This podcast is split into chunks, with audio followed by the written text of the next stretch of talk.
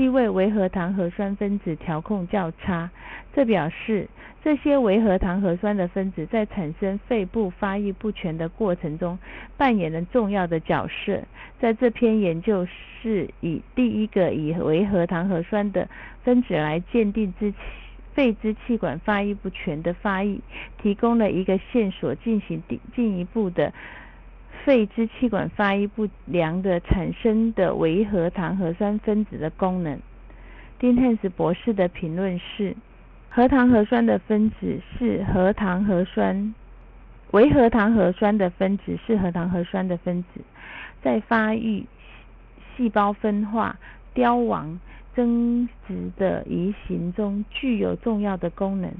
很少有人知道关于他们在发育中。的肺造成疾病所扮演的角色。这项研究对于肺支气管发育不良提供了一个基因学上的基础。这是一，这是第一篇以维核糖核酸分子和肺支气管发育不全之间的研究。然而，它是动物研究，所以还需要更多的临床研究来确认它在临床上面的意义。这个月，我们发表了一篇肺泡蛋白沉积症的中论，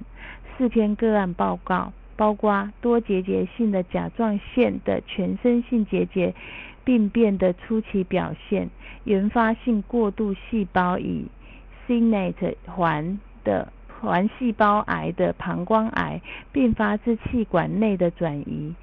肺疝气并发血胸并发。心肺复苏及新生儿持续鼻呃经鼻持续正压呼吸，在人工苏醒球使用大胡子魔鬼粘拇指粘的成效。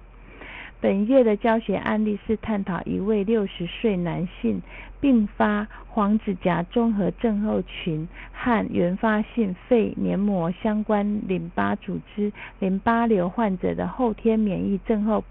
免疫不全症候群。以上是二零一一年七月份的《呼吸照护期刊》的中文网播，